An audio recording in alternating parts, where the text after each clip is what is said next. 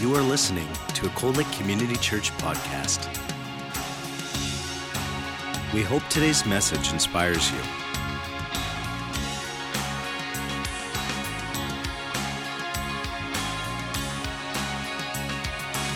Cold Lake Community Church, a place where families connect.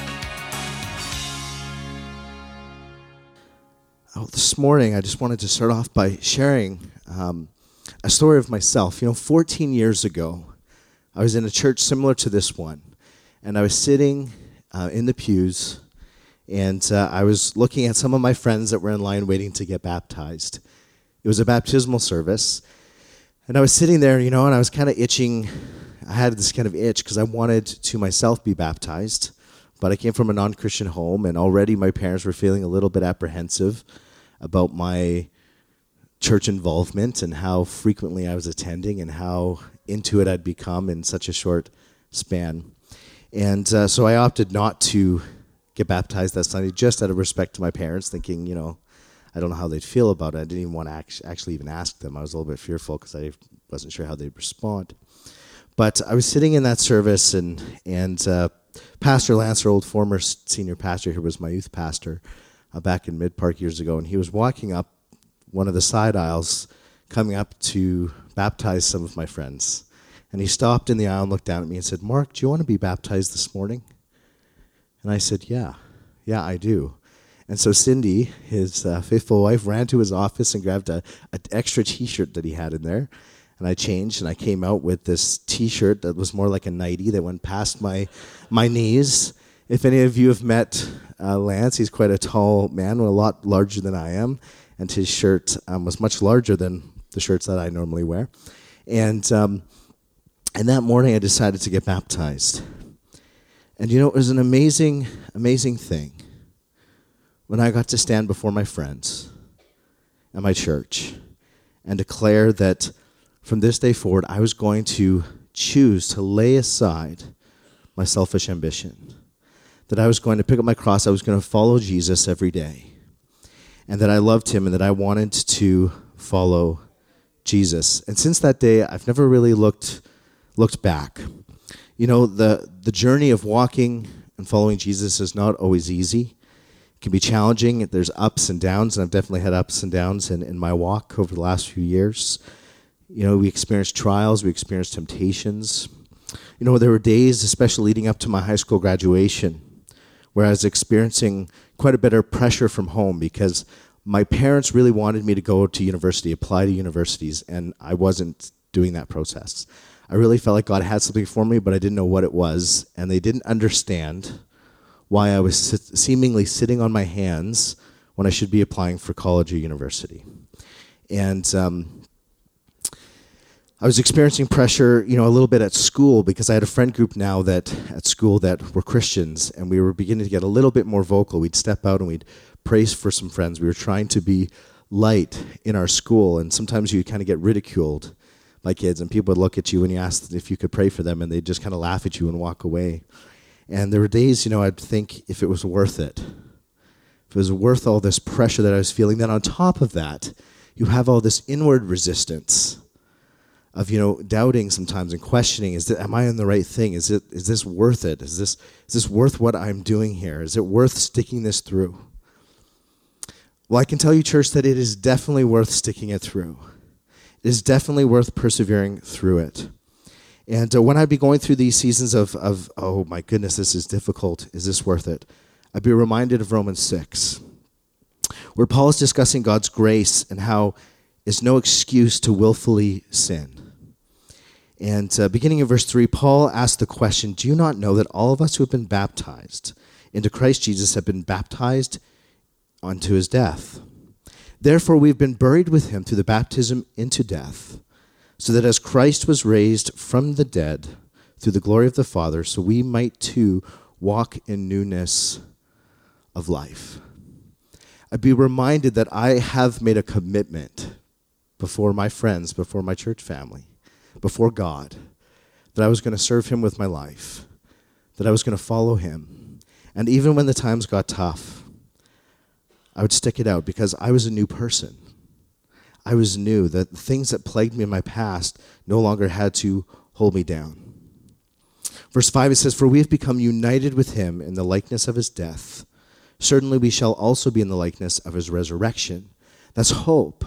There's hope for us that serve Jesus, that walk in relationship with God, that we know that one day there will be a resurrection in which we will live eternally with God our Father forever in his presence.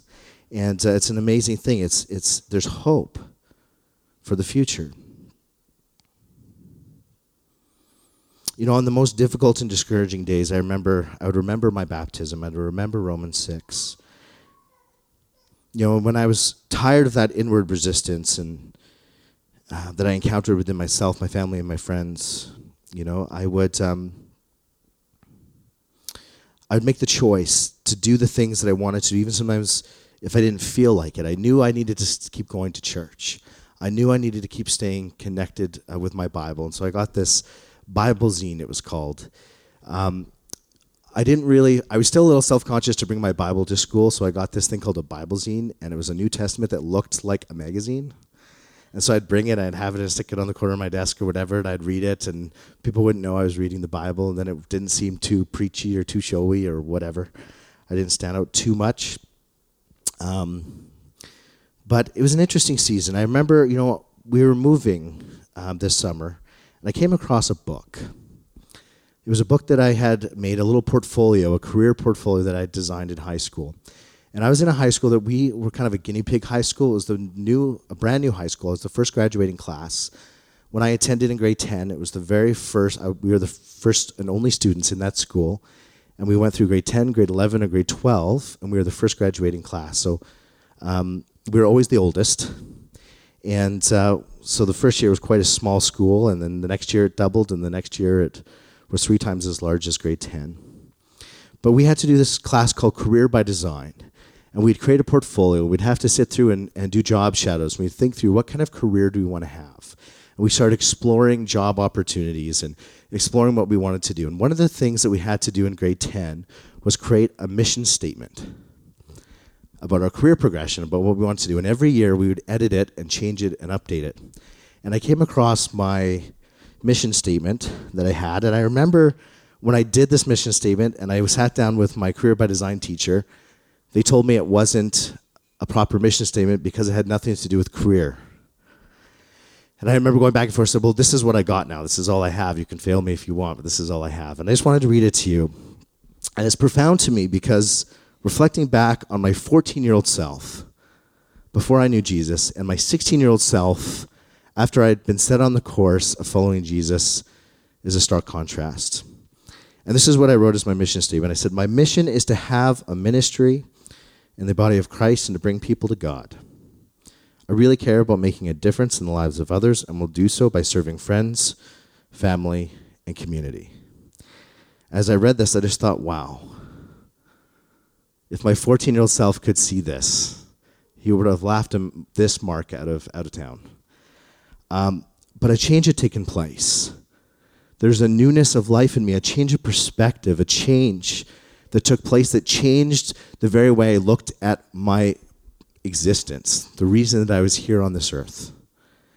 It was no longer just to do the best for me, but I was part of a larger picture, part of a larger plan. That God had created me because he loved me and he wanted to walk in relationship with me and he had a plan and a purpose for my life. And for you in this room, God has a plan and a purpose for your lives. You may not know it yet. You may not be sure exactly what that looks like or what it is, but he has a plan for you. You know, to be a Christian, Jesus said in John 3 that we must be born again.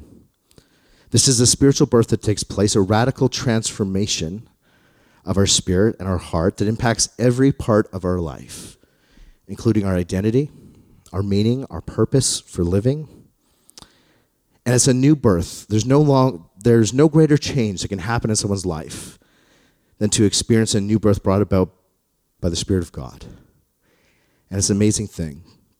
You know, often in Scripture we see an imagery throughout, right from the beginning all the way through Scripture, of God birthing new things, bringing about new life, new purposes, through water and spirit. If you go with me, if you have your Bibles, you can go to Genesis 1, 1 to 2, where it says, "In the beginning, God created the heavens and the earth. The earth was formless and void, and darkness was over the surface of the deep, and the Spirit of God was moving over the surface of the waters. God spoke, and the creation of the world took place, beginning with light." That in the very beginning, God created something new by water and his Spirit. Later in the book of Genesis, chapter 6, we see the story of Noah. And in verse 5, it says this, "The Lord saw how great the wickedness of the human race had become on the earth, and that every inclination of the thoughts of the human heart was only evil all the time. The Lord regretted that he had made human beings on the earth, and his heart was deeply troubled. So the Lord said, I will wipe from the face of the earth the entire human race that I have created, and with them the animals, the birds, and the creatures that move along the ground, for I regret that I have made them. But Noah found favor in the eyes of the Lord." We know this story. Most of us that went to kids' church or children's church growing up would know the story very well. God then rescues Noah and his 7 other family members after he floods the earth with rains for 40 days and 40 nights. Noah faithfully goes out and constructs an ark in which animals load onto the ark, and Noah and his family. And the whole earth is flooded. And then Noah, after the rain stopped, Noah sends out a dove in search of land. And eventually a dove does come back to him with a twig in its mouth. What's interesting here is the story of Noah, it's the birth of something new. It's a new start for the human race, brought about through Noah, by the act of God. And what's interesting is the symbolism here. You have water. Noah was saved by the water in the ark. And up ahead was the hope of new life on dry land when the dove, which often in Scripture is symbolic of the Holy Spirit, returns to Noah. Another new beginning that we see in Scripture is found in the book of Exodus. God calls Moses to lead the Israelites out of slavery. God brings plagues upon the land of Egypt, and Moses leads the Israelites through the waters of the Red Sea to safety. You know, the Bible says in Exodus 13, 21 to 22, "The Lord was going before them in a pillar of cloud by day, and led them on the way in the pillar of fire by night, to give them light, that they would travel by day and by night. And it did not take away the pillar of cloud by day, nor the pillar of fire by night, from before the people." Again, we see water and spirit. So you see that this pillar of smoke and fire by day is symbolic of the Holy Spirit. We see the people of Israel passing through the waters of the Red Sea, and the Holy Spirit is there above them. God is starting something new, and often when God begins something new and births something new, we see water, we see spirit. Prophet Ezekiel in chapter 36 tells us a little bit about what this new covenant that God is going to bring to the world and what it's going to look like in verses 25 to 27. He says, "Then I will sprinkle clean water on you, and you will be clean. I will cleanse you from all your filthiness and from all your idols. Moreover, I will give you a new heart and put a new spirit within you, and I will remove the heart of stone from your flesh and give you a heart of flesh. I will put my spirit," capital S, "my spirit within you and cause you to walk in my statutes, and you will be careful to observe my ordinances." This new covenant that God is going to bring, he describes in the Old Testament as being cleansed by water and his Spirit being placed inside of us. Move a little bit now into the New Testament. What do we see in the Gospels? Well, at the beginning we see John the Baptist, who with a spirit of repentance is baptizing people in the Jordan. Jesus, in fact, goes to John and is baptized. John is the last prophet, major prophet of the Old Testament. And he baptizes Jesus in the water by submersion. And as he is submerged in the water, the Spirit descends from the heavens like a dove. Isn't that an amazing thing? Then we fast forward a little bit to John chapter 3. Jesus is having a discussion with Nicodemus where Jesus explains how all men are able to enter the kingdom of God. He explains this by the term being born again. And then he further clarifies by saying it means to be born of water and Spirit. If we can go to John 3, verse 1. Oh, look at that. He's already up there. Now there was a man of the Pharisees named Nicodemus, a ruler of the Jews. I just wanted to stop and just point out a few things about Nicodemus. It says he was a Pharisee. And sometimes I think what we think of Pharisees from what we know of Scripture and what the people in Jesus' day thought of Pharisees are two very, very different things. And so I wanted to quote something that I read from a book called Accidental Pharisee by Larry Osborne, where he describes Pharisees in this way. He says, today, most of us hear the word Pharisee, and we immediately conjure up images of hypocritical, narrow-minded, puffed-up spiritual losers. But in Jesus' day, to be called a Pharisee was a huge badge of honor. It was a compliment, not a slam, because in a first century Pharisee lived up to everything that we today often look up to in our spiritual walk. They were zealous for God, completely committed to their faith. They are theologically astute, masters of the biblical text. They obeyed even the most obscure commands and even made up new ones just to make sure that they didn't slip up on any of these other commands that they were following. Their embrace of spiritual disciplines was second to none. Sure, they could be a bit harsh and arrogant at times, but most of their contemporaries took it at stride. After all, they had earned the right to boast and look down on everyone else because they were paying a price that few others were willing to pay.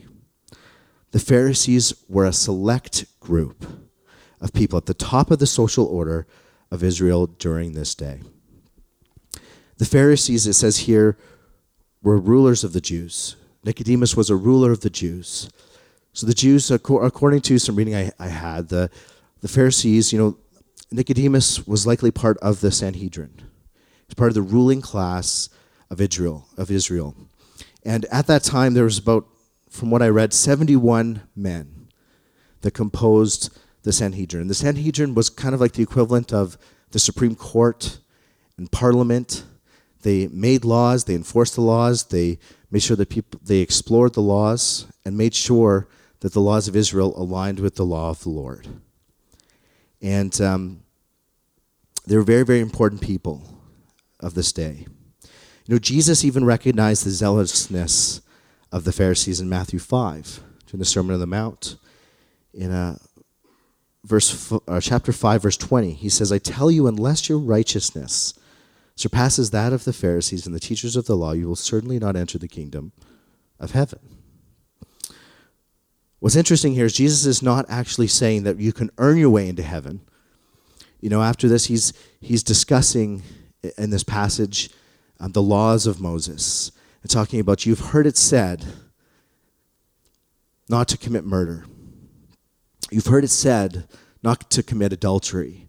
And this is where Jesus brings up the standard to the point that he says, the law says not to commit adultery. I say, even if you lust, look at a woman with lust in your eye, you've committed adultery in your heart. Jesus ratchets up the demand of the law in our life to an impossible standard, one in which there's no way by our human righteousness, by trying of our own means, that we could ever be made right with God by our own self-righteousness.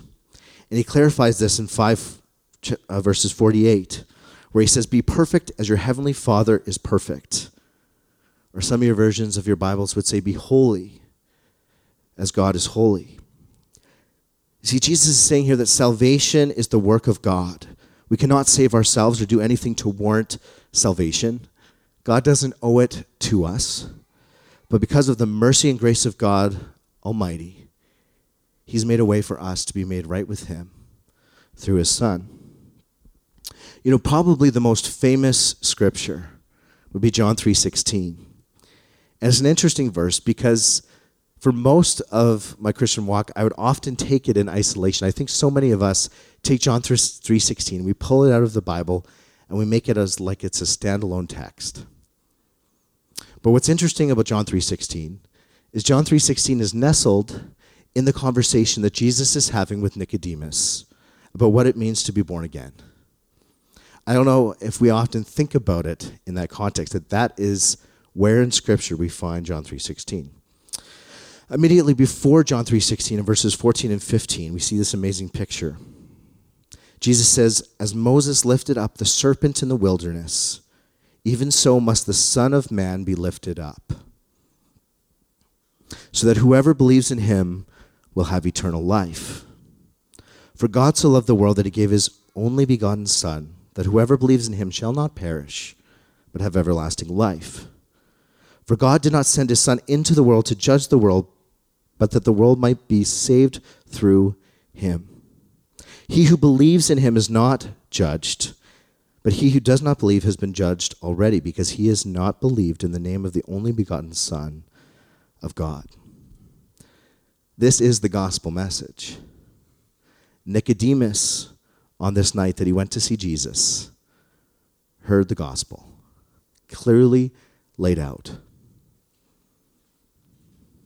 As interesting as you read further into the Gospel of John, when Jesus is crucified, actually you see Nicodemus two other times in Scripture. One time when the leaders and the Pharisees and the temple leaders are discussing, what are we going to do with this Jesus?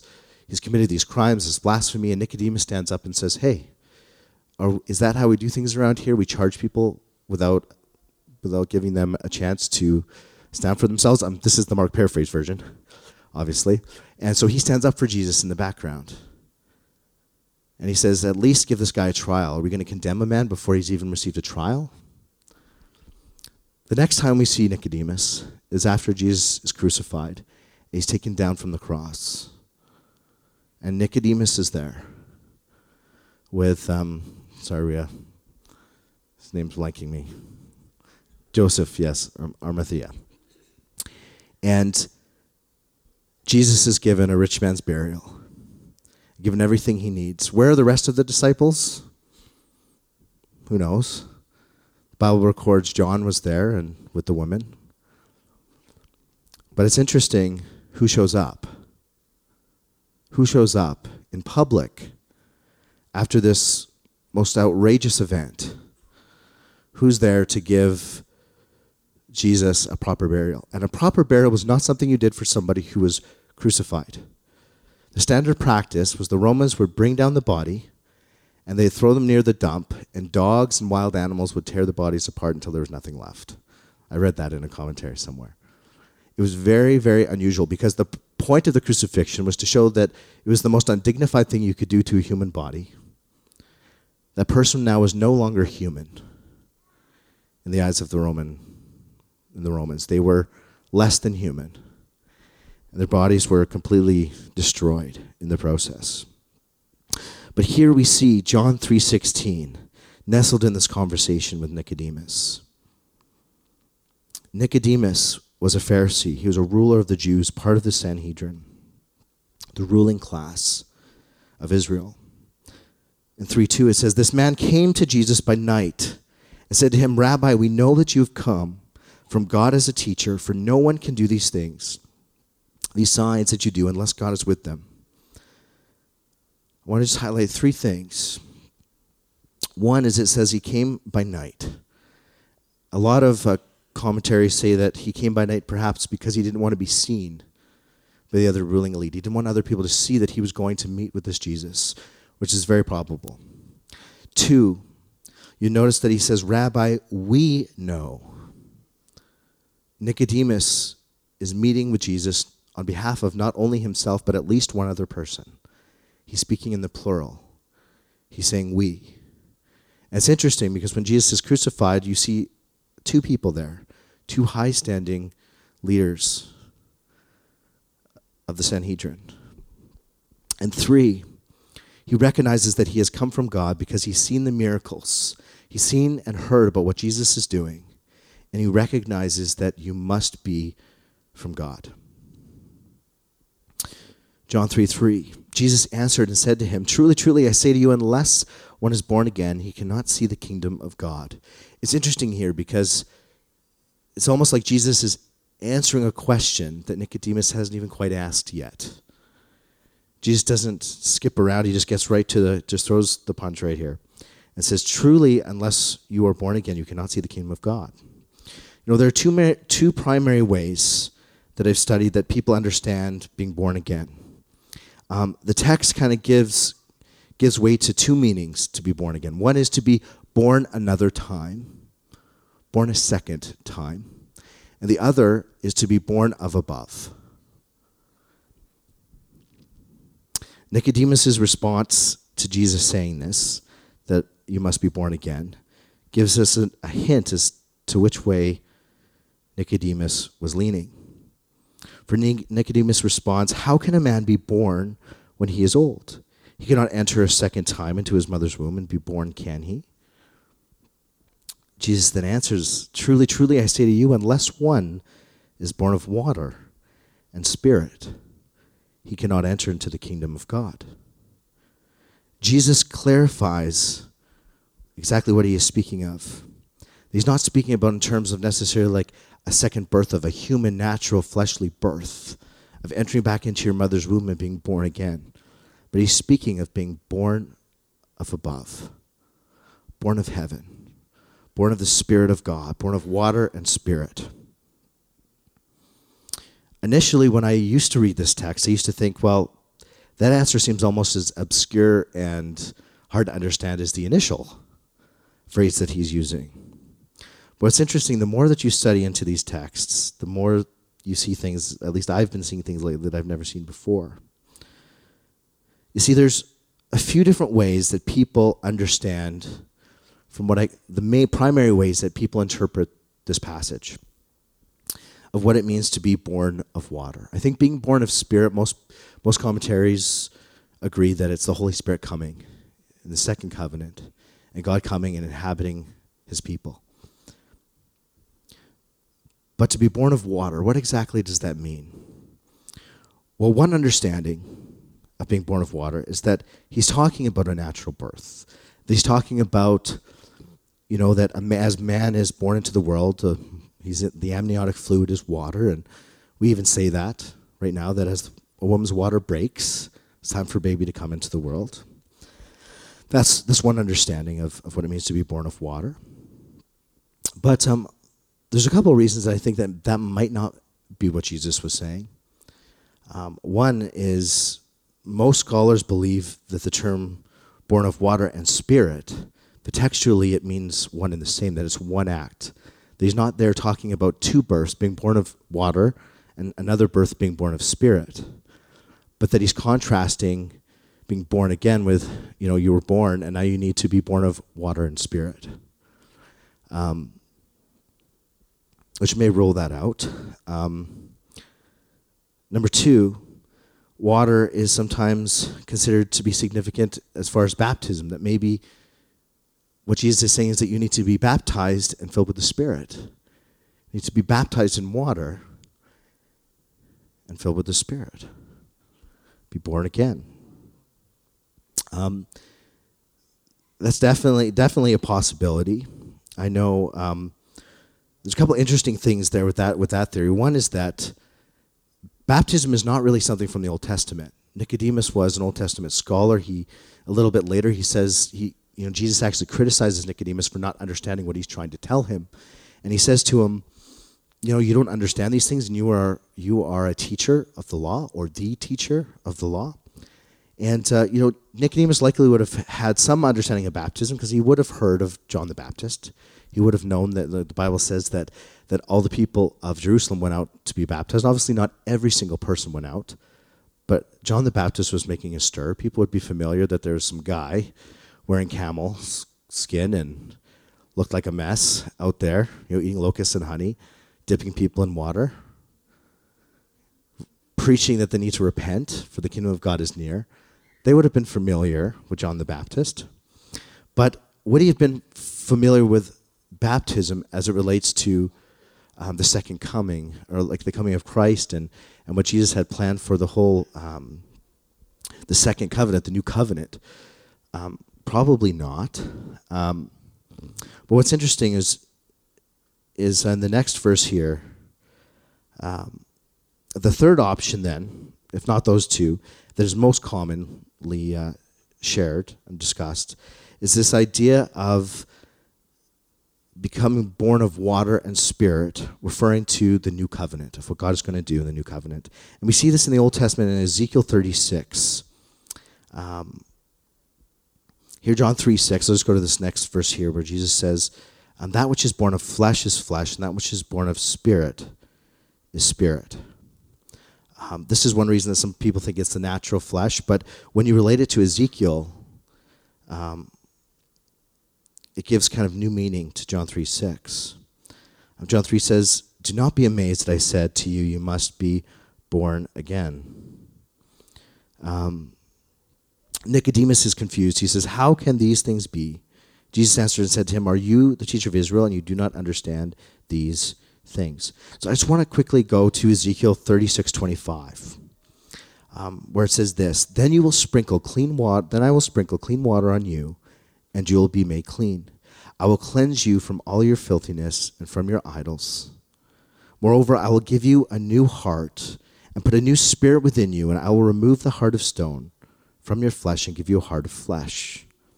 I'll put my spirit within you and cause you to walk in my statutes, and you will be careful to observe my ordinances."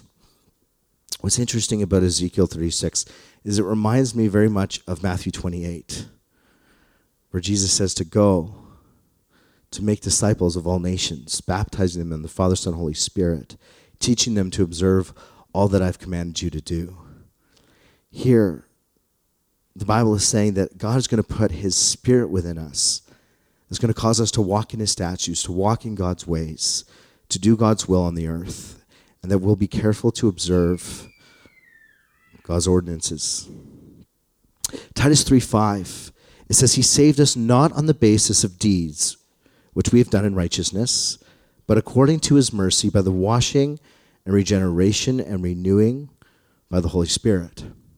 Often in Scripture, when we see water, is often linked to this idea of cleansing, of purifying, of cleaning. And I think that may be what born of water is talking about. That it's God cleansing us. You know, sometimes we talk about being like cleansed by the blood of Jesus, that we're forgiven, that we're washed by the blood of Jesus. I think that might be part of what it's talking about. You know, Hebrews 10:22 says, "Let us draw near with a sincere heart and full assurance of faith, having our hearts sprinkled clean from an evil conscience and our bodies washed with pure water." See, God comes into our life and does an amazing thing. He makes us new. He cleanses us. He forgives us of our sin. And we become a new being, a new creation, in which we can now walk in righteousness. Because his Spirit is in us, God now looks at us and we can live with the righteousness of Christ, that we take off our dirty robes of unrighteousness and bear Christ's righteousness. And so we are able to walk as pure, holy people, as the church. You know, Acts 2 at Pentecost, actually, Caleb, you can come on up now. Acts 2 at Pentecost, we see the Holy Spirit come upon the disciples. The gospel is preached. Hearts are convicted by the Holy Spirit, and they receive revelation from God that Jesus may in fact be the Messiah, that he may be the Son of God, and that he died for their sins. And the people that are convicted say, "What must we do?" Peter responds saying, "Repent and be baptized." The gospel's preached. Men and women and children believe. They hear the word. They repent. They're baptized. And continually through the New Testament, especially in Acts, we see a filling of the Holy Spirit. This morning, if you're here, I'm not saying that this is the way that you should interpret the Scripture, but I'm saying look into it. Dive into Scripture. It's fun. It's an exploration of saying, God, what does your word mean? What kind of set me on this path is that I was thinking about being born again. And often when people say, what does it mean to be born again? I would jump to some doctrinal standpoint that we have to explain what it means, rather than going back to what Jesus says. What Jesus says what it means to be born again means to be born of water and spirit. It's rejuvenation. It's a washing clean. His spirit being put inside of us and us becoming alive, being able to walk in a new way as God's holy people. And this morning, if you're here and you haven't ever made that step, you don't know who God is this morning. Maybe you've never felt like you've had that experience where all of a sudden, you know what, everything has changed. You're made into a new person. That you've been fit, or maybe you've given your heart to Jesus, you've received him, but you're wanting to know God in a deeper way. Maybe you've never experienced what we as Pentecostals call like a second coming of the Spirit, where we're baptized in the Holy Spirit, where the Holy Spirit comes upon us. We believe in power and authority that we can walk out God's will in our life, moving in the gifts of the Spirit. Maybe you're somebody here that is saved, but they've never been baptized. And my question for you is, why not? What's holding you back? What's preventing you from being baptized? You know, we sometimes do things backwards where people get saved and then who knows how long goes by that we don't even mention baptism. But in Scripture, we don't see that. As soon as somebody got saved, it was like, what's preventing this person now from being baptized? And there's something magical that happens. I shouldn't say magical, it's the wrong word, but something amazing that happens at baptism. I don't know exactly what it is. It's not baptism that saves you. But God does something when you get baptized and you make a public declaration in you. I know some people have received the baptism of the Holy Spirit as they're being baptized. I've seen that. So my question to you is, if you have never been baptized, why not? We're having a baptismal service on the 10th, and I encourage you to sign up. And if you haven't been baptized and you're not feeling like, I want to go sign up, come talk to me, and I'm just curious to know why. I'm just curious. I'd like to talk to you about it. But if you are here and you've never received Jesus, you've never chosen to put your faith in Jesus, to repent and to follow him, I just want to give you an opportunity this morning to do that. If I could just ask everybody to close their eyes and bow their heads. If you're here this morning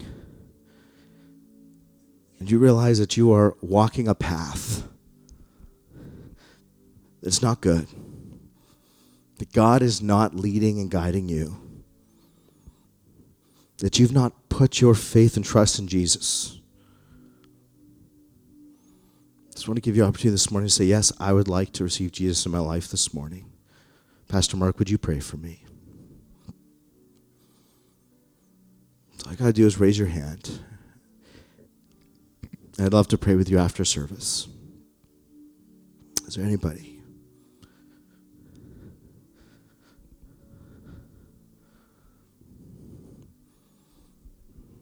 I won't belabor too long.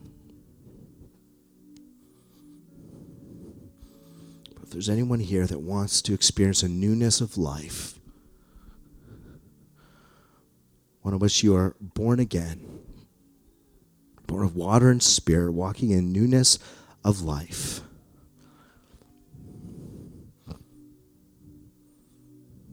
just raise your hand. Yeah, I see that hand. Thank you.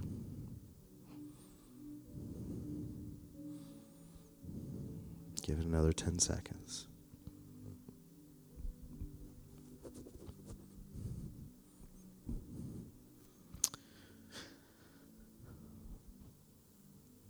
Lord, I thank you this morning,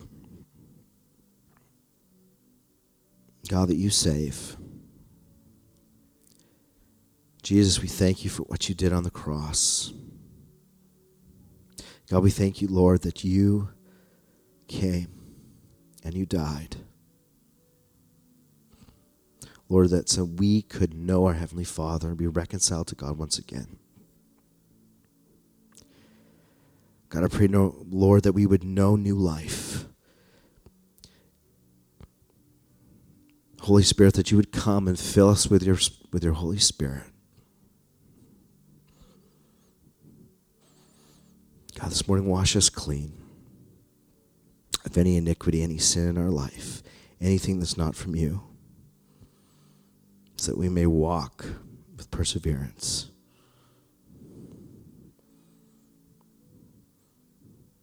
God, if there's anyone here today, God, that is struggling with a sin battle, Lord, I pray, God, that you would come, restore their heart. God, give them the strength to persevere and to walk in righteousness.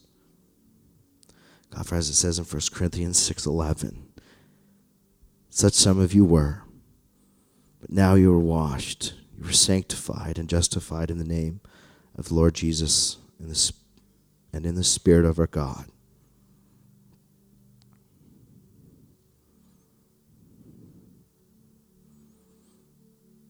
God, show us what it means to walk and live a holy life set apart for you, for your purposes, for the kingdom of God.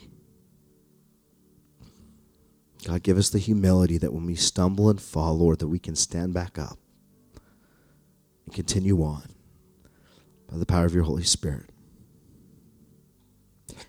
And Lord, I pray, God, that if there's anyone here that hasn't been baptized, Lord, that they would take the step, that they'd sign up, and that they take the leap into the pool and make that public declaration that they're going to follow you all the days of their life. Experience the blessing of what it means to be new, be washed clean. In Jesus' name, amen. Well, if anyone needs prayer for anything, please come to the front. I'd love to pray with you. Our prayer team will pray with you. And that individual who raised their hand, come see me. I'd love to pray with you and talk to you and just give you a little gift. But be blessed. Have an amazing week. And keep digging into your word. Discovering new things. Amen. Bless you. You have been listening to a Cold Lake Community Church podcast. We hope that you've been blessed by this teaching from Cold Lake Community Church. Thank you for your continued support of this ministry. Cold Lake Community Church, a place where families connect.